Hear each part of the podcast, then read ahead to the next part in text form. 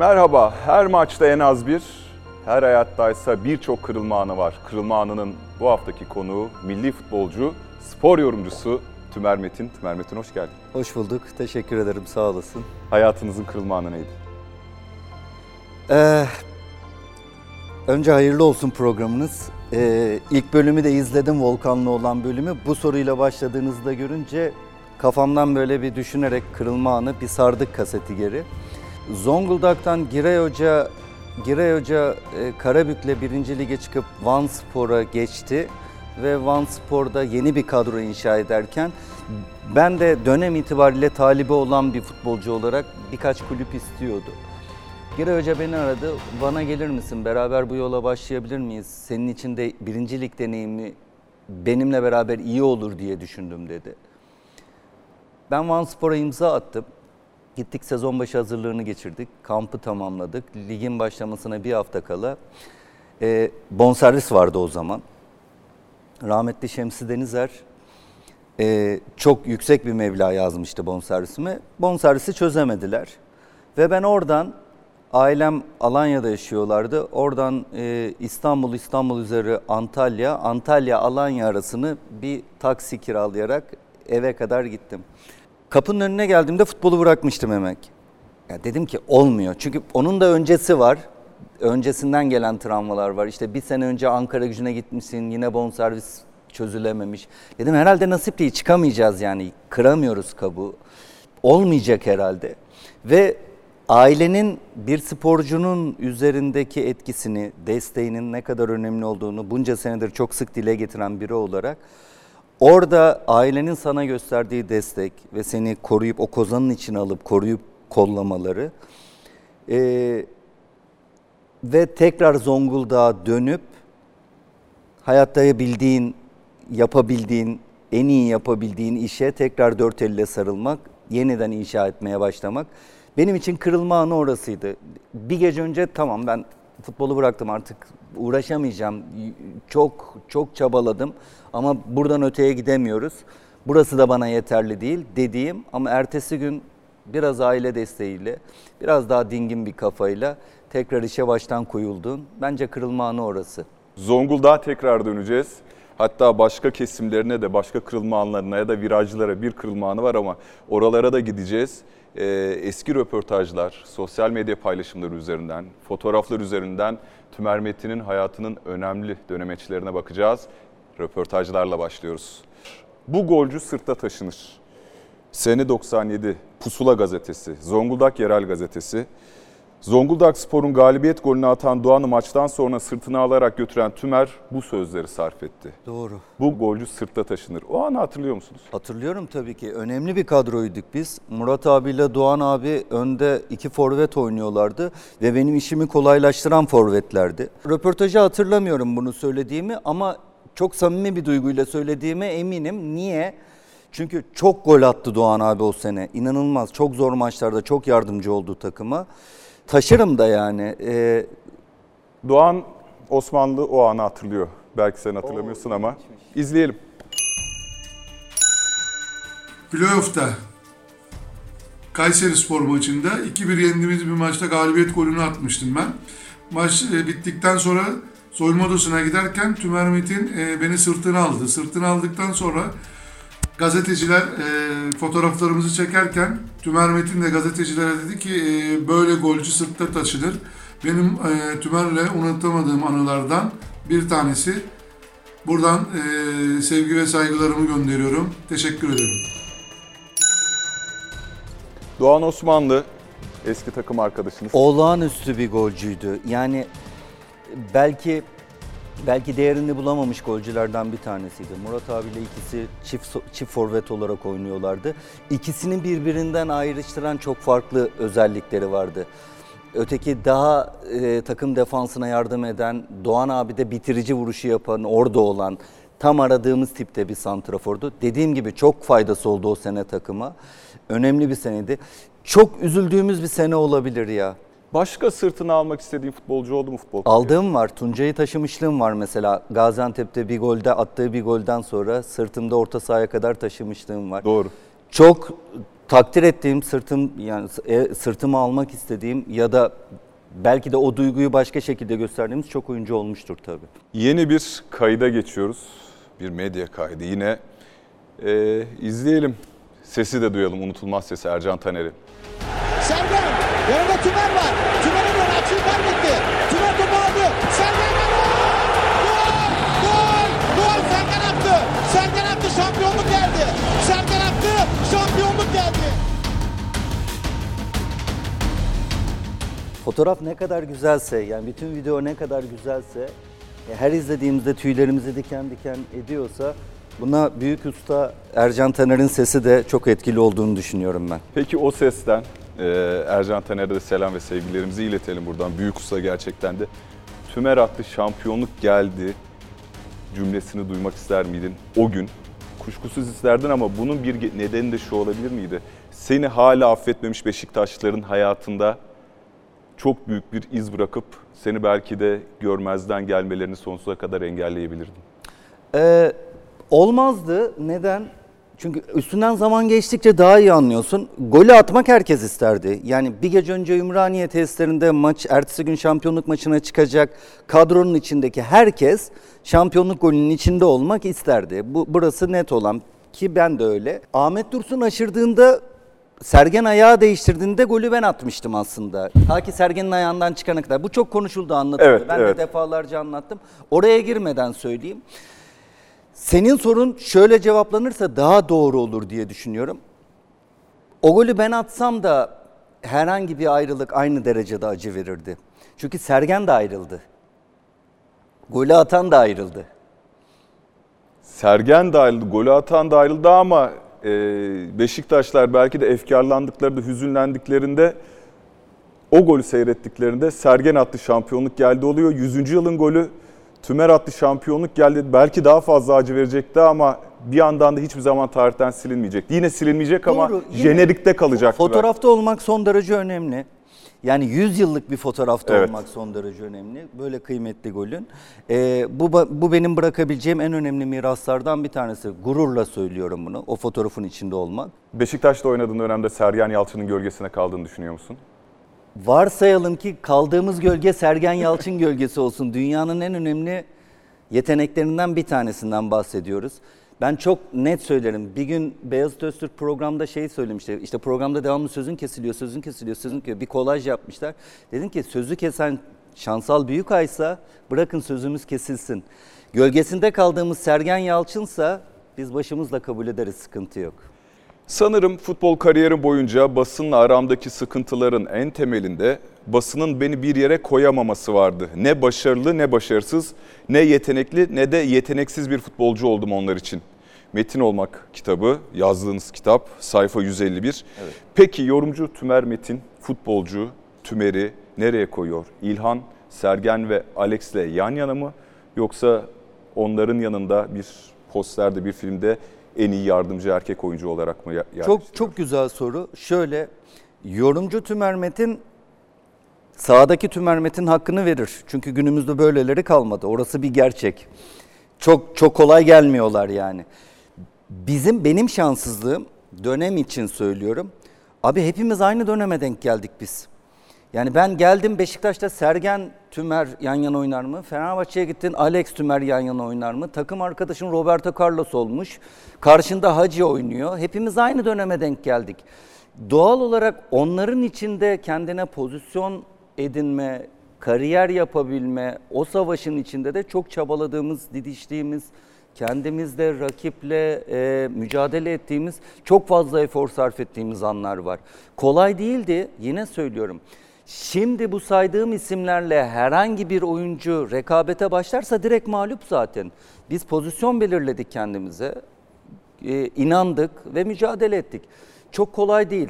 Hakkını veririm ama yani yetenekli bir oyuncuydu Tü- Tümer Metin. Yorumcu gözüyle de aynı şeyi söylerim. Peki sana medya neden böyle yaklaştı? Ee, yani çünkü sıra Benden dışı, sebep. e, Alışılmışın dışında o yumuşak başlı e, futbolcu karakterinden farklı bir yapıya sahip olduğu. Bunu hiçbir zaman kabul etmedim Ömek.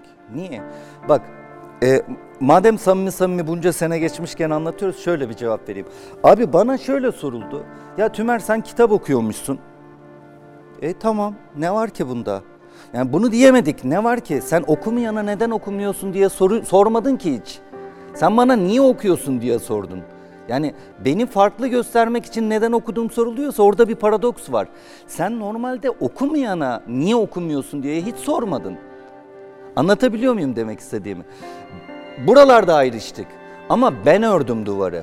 Çok net söylüyorum. Genel medya, spor medyası jargonun dışında, futbolcu muhabir ilişkilerinin dışında bir profil çizdiğin içinde olabilir mi? Belki Neydi onlara mesela? bekledikleri tarzda, tavırda mesela Alex'in bir röportajını hatırlıyorum. Alex'e işte klasik asist yaptığı için tabak içerisinde futbol topu servis ettiriyorlar. Vardır ya öyle kurgu Evet. fotoğraflar. İşte maestro, Sergen Yalçın orta sahada sandalye oturtuluyor. Evet. Belki bu tür şeyler yaptın mı sen kariyeri boyunca? Röportaj E, Vardır Bu birkaç ka- tane. O dönem çok meşhurdu bunlar. Biz Ve- de birkaç karaya düşmüşüzdür öyle. Ee, olmuştur. Medyanın suyuna gitmediğin için belki Mesela benim kendi değerlediğim, topladığım ya da yardım ettiğim ve medyaya sunulan röportajlar çok ses getirdiler. Çünkü ben de istedikleri malzemeyi verdim ama o dediğin gibi bir kalıbın içinde geldiklerinde ben o kalıba sığmıyordum. Yani aklıma yatmıyorsa çok kolay hayır diyebiliyordum o dönem için. O da belki çatışmaya ya da sürtüşmeye cevap e, sebebiyet verdi. Hayat sloganı ne sorusu. Kişi kendini bir şeye adadığı zaman Tanrı da harekete geçer. Men's Health dergisi Burcu Kapı'nın röportajı Ekim 2014. Şimdi kendini neye adadın? Ne için harekete geçmesini bekliyorsun Tanrı'nın? Vallahi günümüzde sadece sağlıkla yaş almaya adıyorsun. İçinden geçtiğimiz mevcut durumla ilgili bize çok şey öğretti pandemi. Ama tabii ki hedeflerim var. Tabii ki e, önce işini doğru yapmak, işinde doğru anılmak, bir işe sahip olmak, e, bunca yıldır biriktir, heybemde biriktirdiklerini paylaşabilmek ve doğru aktarabilmek. Bunlar önceliklerim. Ama kısa, orta, uzun vadede hedefler koymuştum kendime. E, şimdi çok uzun vade hedef koyamaz olduk. Yani günümüzün dünyası da biraz onu öngörüyor. Başarılı insanların en büyük laneti geçmiş başarılarıdır. Bundan politikacılar ve iş adamlar nasibini aldığı gibi futbolcular da nasibini alır. Bazı insanlar gelişime açıktır, değişime açıktır, Tümer Metin gibi. Yaptıklarını yeterli bulmayan ve daha ileriye gitmek isteyen insanlardır. Bazıları ise sahip olduklarıyla yetinen insanlar. Tümer Metin doğru bildiği yolda ilerleyen bir insandır. Yani onu bir cümleyle tanımlayacak olsam böyle tanımlarım. Çünkü bazı insanlar havuza girerler ve ıslanmadan çıkarlar. Tümer ise tam tersine havuza girmeden ıslanan bir insandır. Yani politik doğruculuğu olmayan bir insandır. Bu sebeple de e, bunun avantajlarını ve dezavantajlarını yaşamış, ödemesi gereken bedelleri de ödeyece, ödeyeceğini bilerek bunu göze almış bir insandır. Acar abi hürmetler olsun. Çok memnun oldum gördüğümü videoyu. Ee, teşekkür ederiz vakit ayırdığı için de. Ee, tüylerim diken diken oluyor emek. Yani benim üzerimde çok büyük emeği var. Ne bedeli dedin? Ödemesi gereken bedelleri ödedi dedi. Yani işte donanmadığın için ya da sana yardımcı olunmadığı için ya da o geç kalındığı için hayatta ya bu iş bu iş çok kolay meslek değil. Bu iş çok büyük fedakarlıkları içinde barındırıyor. Şimdi bizim hayatımıza da dokunmuş oldu Acar Baltaş. Sana dokunmasıyla beraber. İki görüntümüz var. Önce hep, hepimizin hatırladığı bir Danimarka maçı ve Tümer Biraz Metin'in attığı bir free kick golü var.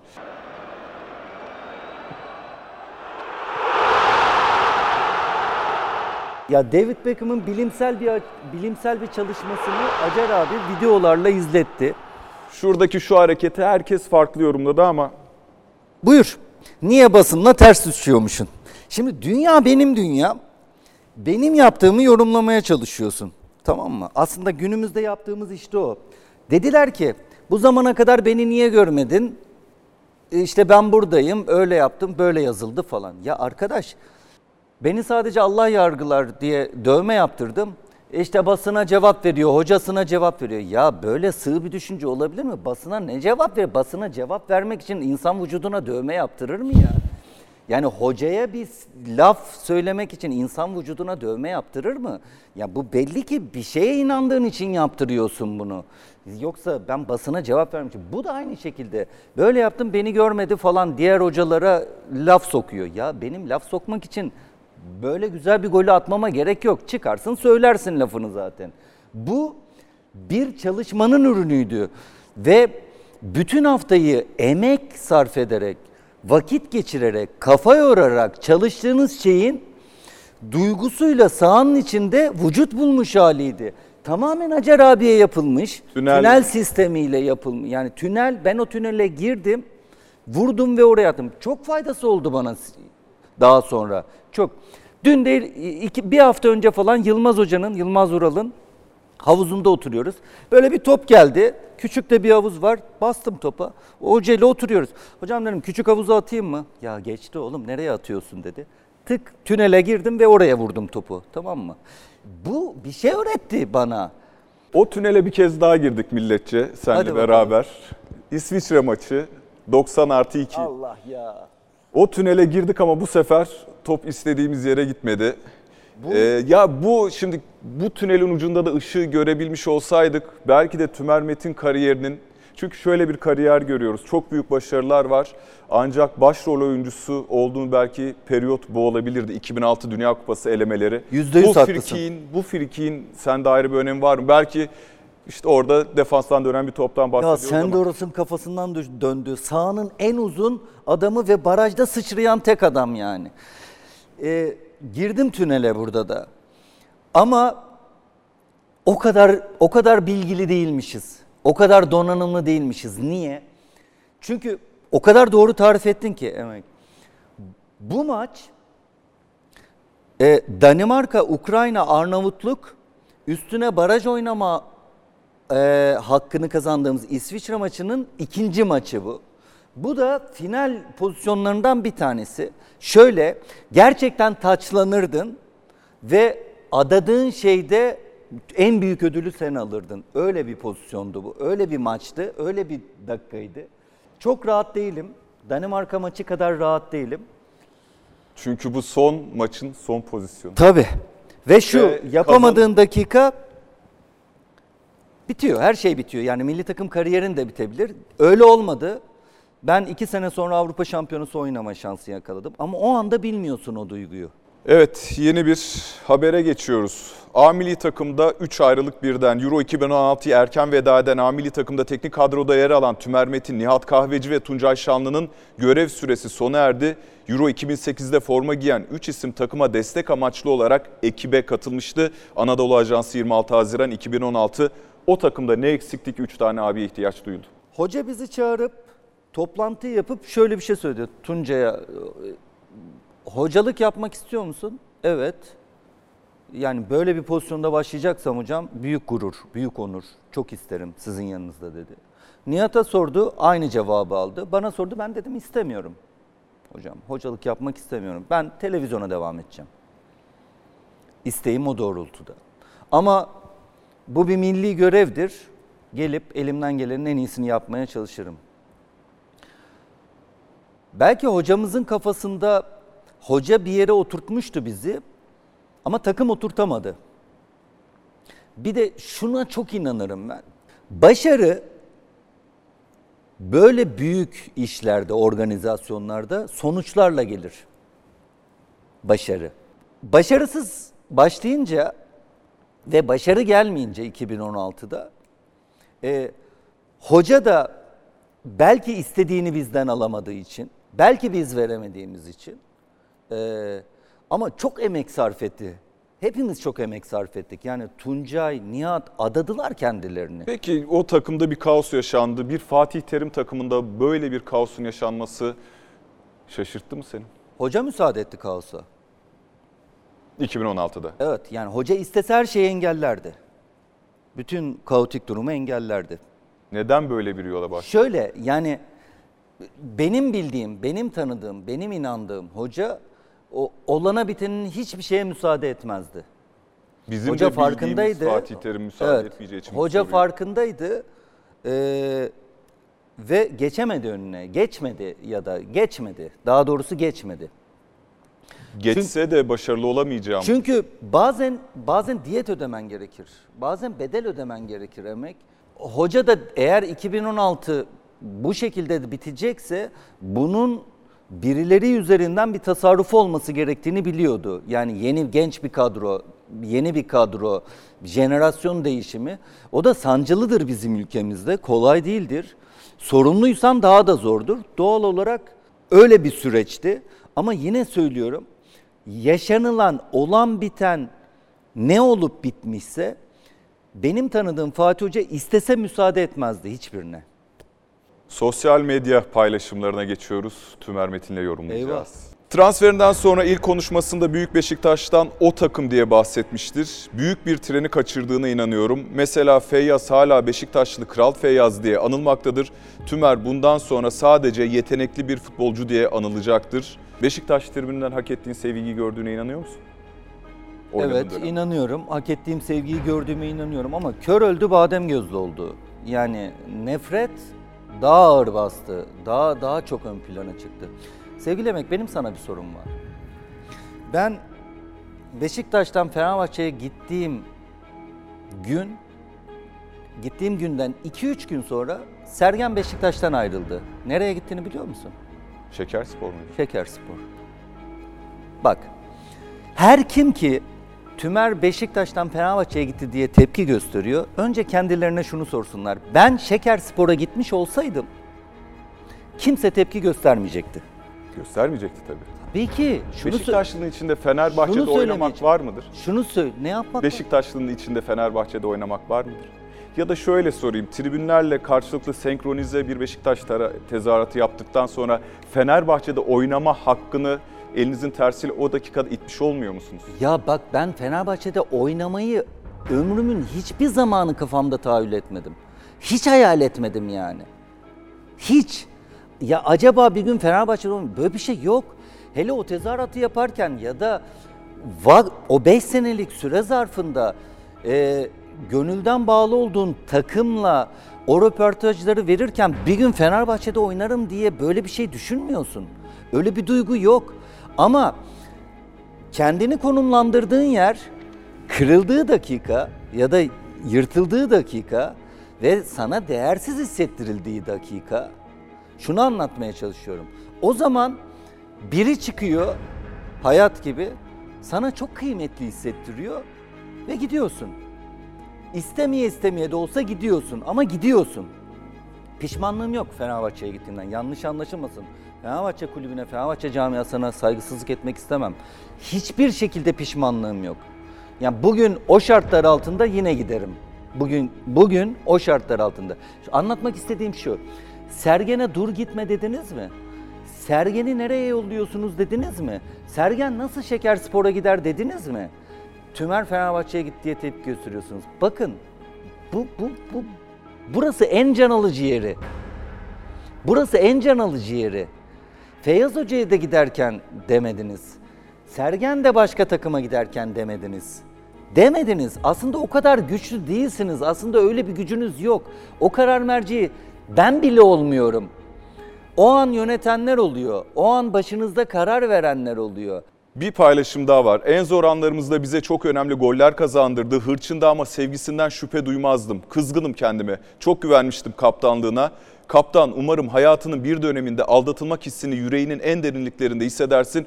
O zaman anlarsın ne hissettiğimizi. Futbolda bu kadar romantizme yer var mı ve o teklifi Fenerbahçe'nin teklifini çünkü hayat standartını değiştiren bir teklif olarak değerlendiriyorsun o teklifi. O teklifi futbolcu tümer olarak mı kabul ettin yoksa ailesi için her gün madene inen bir madenci babanın oğlu Tümer olarak mı kabul ettin? Ben çok önce fark ettim. Bir gün bitecek bu meslek ve sadece bıraktıklarınla ve kazandıklarınla kalacaksın. Yani duvardaki madalyalar ya da kariyerin, attığın goller sos- sosyal hayatında dışarıda para etmiyor. Burası bir gerçek yani. Or- orayı herkes bir bilsin. Tabii ki ediyor. Tabii ki onlar sayesinde oluyorsun ama etmiyor. Şimdi ne efsaneler var. Biz dernek olarak yardımcı oluyoruz. Bak benim takım arkadaşım var Beşiktaş'tan. Takım arkadaşım sevgili Emek. Beraber aynı formayı terlettiğimiz takım arkadaşının kirasını dernek ödüyor. E sahip çıkalım. Hadi. Tümer Fenerbahçe'ye gitti. Tepki güzel de burada bir arkadaşımız zor durumda. Sahip çıkar mısınız? Kimse bakmaz. Ben böyle konuşunca dik oluyorsun. Ben böyle konuşunca sivri Yani oluyorsun. futbolda bu derece romantizme. Yok. Düpedüz kıskandığım adam Türkiye'nin iki büyük takımında futbol oyna. Üstüne teknik direktörlük kurslarında, yedek kulübe, kulübelerinde saç beyazlatacağına çık televizyonda yorum yap. Dertsiz, tasasız, oh ne güzel demiş. Bunun cevabının aslında dertsiz, tasasız olmadığını biraz önce söyledin. 3 Mart 2013'te yapılan ilk yorumculuğa başladığında bir yorum. Ee, kısaca şunu soracağım. Fatih Terim hakkında yorum yaparken, çalıştırdığı takımlar hakkında yorum, yorum yaparken Fatih Hoca hakkında yutkunuyor musun? Hayır. Hatta yutkunmadığım için hocanın kızdığı zamanlar var. Hocanın tepki gösterdiği zamanlar var. Ama yutkunmuyorum çünkü burayı bir ayırmak lazım. Ya da başka bir takım arkadaşı. Yo Şenol Hoca'ya da Şenol Hoca'ya da eleştiri yapıyorsun. Ya biz biz dayağı her türlü yiyoruz da emek. Şöyle yiyoruz. Yani ben cuma cumartesi akşamı Beşiktaş, pazar günü Galatasaray, f- pazartesi Fenerbahçe, e, aynı pazar cuma akşamı Trabzonspor düşmanı falan oluyorum yayını bitirdiğim dakika. Şimdi bu kadar çok takıma düşmansam o zaman işimi doğru yapıyorum demektir. Orası bir gerçek. Birincisi, bu benim görüşüm. İkincisi, ya ben taraf olamam. O stüdyodan içeri girdiğim dakika benim kimliğim, kim olduğum, çocukken hangi takım tuttuğum, gö- gönül verdiğim takım hepsi dışarıda kalır. Bir fotoğraf görürüm ben. Bir fotoğrafa bakarım ve o fotoğrafı yorumlarım. Mümkün mertebe kendi üslubumla yorumlarım. Mümkün mertebe kendi birikimimle yorumlarım. Çok iyi yorumlarım demiyorum. Benim yorumladığım doğrudur demiyorum. Ama kendi birikimimle, kendi öngörümle, kendi görüşümle, kendi bakış açımla yorumlarım.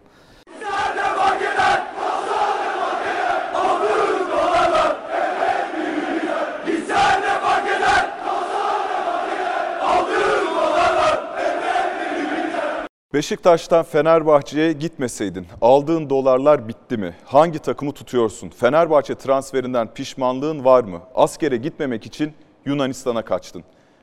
Ve asıl konu kabul ediyorum beste müthiş yaratıcı ve çarşıya yakışır cinstendi. Zaman zaman kendi kendime mırıldanırken keyif alırım. Dolarları merak ediyorsunuz. Hiç endişeniz olmasın. Hepinizin sülalesine yeter de artar bile. Saygılarımla Tümer Metin. 20 Eylül 2017 Tümer Metin'in Instagram hesabı. Üste sorduğum 5 sorudan en çok hangisinden bıktın? Askerlikle olandan bıktım en çok. Çünkü idrak etmek istemiyorsun arkadaşım. Ben defalarca anlattım sen idrak etmek istemiyorsun.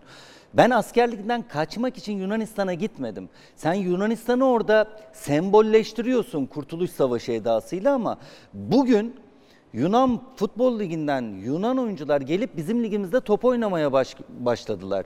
Ve gönülden tapıyorsun onlara şu anda kendi takımının formasını giyiyor diye. Bir. İkincisi bir hedef vardı önümde. 2008 Avrupa Şampiyonası'nı oynayabilmek.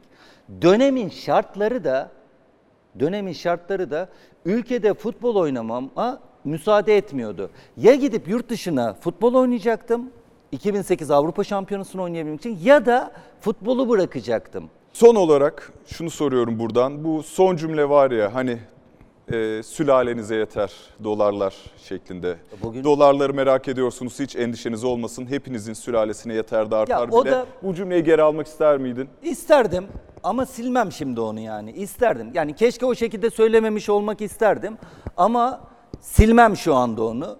Çünkü bende de öyle bir şey var. Ben birini engellemem. Ben bir kötü yorumu silmem yapılan. Yorumlara kapatmam. Burası halka açık bir mecraysa herkes fikrini bir şekilde beyan ediyor. Ee, okurum, geçerim, dikkate almam ya da alırım.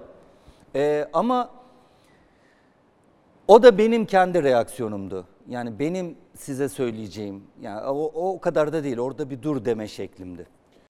Kırılma anı devam ediyor. Sırada Tümer Metin'in kendi seçtiği hayatına dair fotoğraflar var. Evet Tümer Metin burada kaç yaşında? Ve çocukluğuna dair Dört. hatırladığın en güzel Dört. anın ne? Çok mutlu bir çocukluk geçirdim ben. Güzel, nefis bir aile. Olağanüstü iyi bir çocukluk geçirdim. En ufak bir kötü anıyı barı- barındırmıyorum içimde. Bu şey işte oku adam ol diye Dilek ablanın çantasını önüme koyuyorlar. Oku bir an önce okula git oku adam ol diye. Bak farkındaysan sol ayak öne çıkmış. Ne olacağı belliymiş böyle. sol ayak öne çıkmış. Biliyordum ben ne olacağımı biliyordum. Yunanistan tribünlerinden ilk gittiğim maçta tribünde yazanları okuyacağız ama Değil ilk gittiğim maç. değil mi? Şöyle Sözleşme söyleyeyim. imzalar- Evet. Evet. Ya hayallerim var, kararlıyım, kendime güveniyorum, onurluyum. Larissa'dayım, tarih yazacağım. Bunu üç farklı dile çevirdiler ve o şekilde de pankart yaptılar. Bu takıma verilmiş bir mesajdı. Az önce söyledim ya Emek, ben gittiğim her takımı çok benimsedim. İçine girdim. Onlar gibi davrandım. Onlardan biri oldum. Bu Samsun için de geçerli. Zonguldak zaten doğup büyüdüğüm şehir.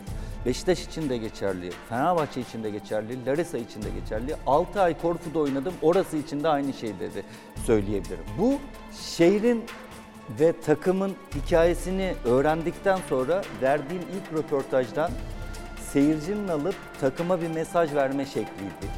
Çok gururlandırır beni. Çok gururlandırmıştı o. Bir de PAOK maçıdır bu. 3-0'dan 4-3 kazandık bu maçı. Efsane Tam da yerine maç. oturmuştu Evet. yani. Peki hangisi daha zor? Yunanistan'da Türk olmak mı, İnönü'de Fenerli olmak mı? İnönü'de Fenerli olmak dünyanın en zor işi olabilir. Eski İnönü'de. Hele yani Beşiktaş'tan Fener'e giden biri olarak çok zor. Bak mesela Mustafa Doğan aynı aynı şeyi hissetmez. Anlıyor musun? Belki de Mustafa Doğan'a da aynı şey yapılır mı yapılmaz. Çok gidip gelen oldu yapılmadı. Ama zordu ya emek. Zordu. Şöyle bir fotoğraf vardır. Şöyle koyduğum santra başlama vuruşundan önce. Nefes terapisti yapmıştım. O dönem o maça hazırlık için. O da terapistin bana yolladığı enerjiyle kendimi e, maça başlama düdüğüne başladığım şöyle bir fotoğraf. O fotoğrafa da her baktığımda aynı şeyi hissederim. Güzel ya ben seviyorum o tip hikayeleri. Yani oradaki zorluk hoşuma gidiyor. Yoksa çek maçı oyna. O bir hikaye var orada. Bakıyorsun anlıyorsun. Bir fotoğrafımız daha var. Özel bir fotoğrafta. Reşat Ali yeğenin. Müdür ya Reşat Ali, Reşat Ali hayatımızın Reşat Ali'ye müdür mü diyorsun? müdür diyoruz. Ben de oğluma müdür diyorum. müdür, müdür, müdür, efsanedir müdür.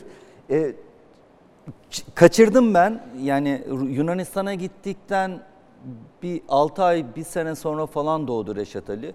O 3-3,5 yaşına kadar gelen o süreyi git gelli yaşadık. Çok sıkı bağ kuramadık.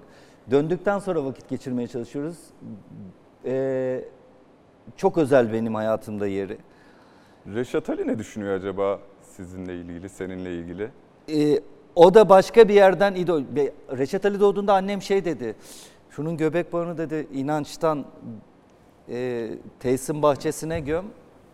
Ötekini de Boğaziçi Üniversitesi'nin bahçesine gömelim. Ya okusun ya futbolcu olsun falan. Reşat Ali'nin ne okulla ne futbolla ilgisi var. Biz de ters işledik onu yani. Reşat Ali'nin seninle ilgili ne hissettiğine bakalım şimdi. Dıdıcım, seni çok seviyorum. Ben sana Dıdı diyorum çünkü küçüklüğümden beri senin adın Dıdı olarak kaldı. Sen benim için çok farklı bir yere sahipsin.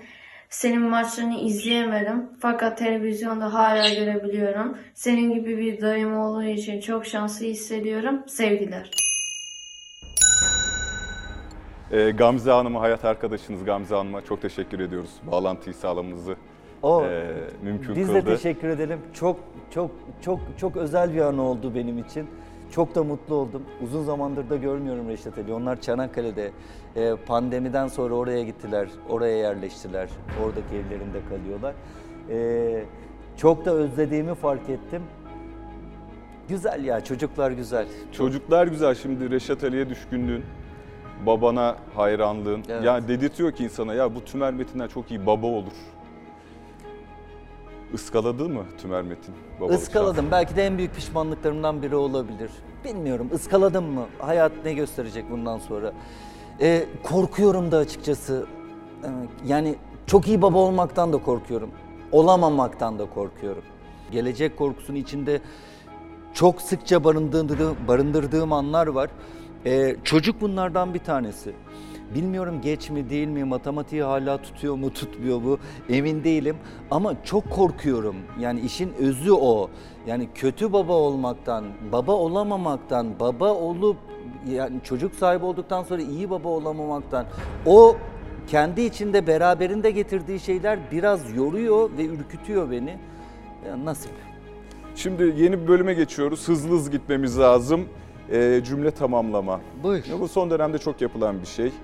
Ee, keşke yapmasaydım. Ya iyi ki yapmışım ya. Tümer Metin en çok ne güldürür? Anlık refleksler, Ne sinirlendirir? adaletsizlik. Yani çığırından çıkabilirim ben. Hayal kırıklığına uğratan kişi en çok. Oo, kendim. Pişmanlık.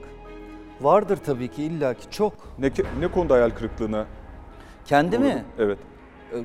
kendimi hayal kırıklığına çok uğrattığım olmuştur. Daha iyi yapmam gereken, daha doğruya davranmam gereken çok an vardır yani. Bir lakabın olsaydı ne olurdu? Lakabım olmadı benim ya. Yani e, yakın çevrem demir döküm diyorlar mesela. reklama girmeyecek. reklama girmeyecekse.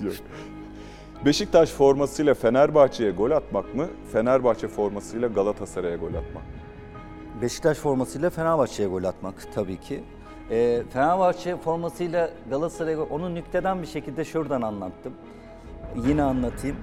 Şimdi Fenerbahçe formasıyla Galatasaray'a gol atarsan gerçek Fenerbahçeli olursun.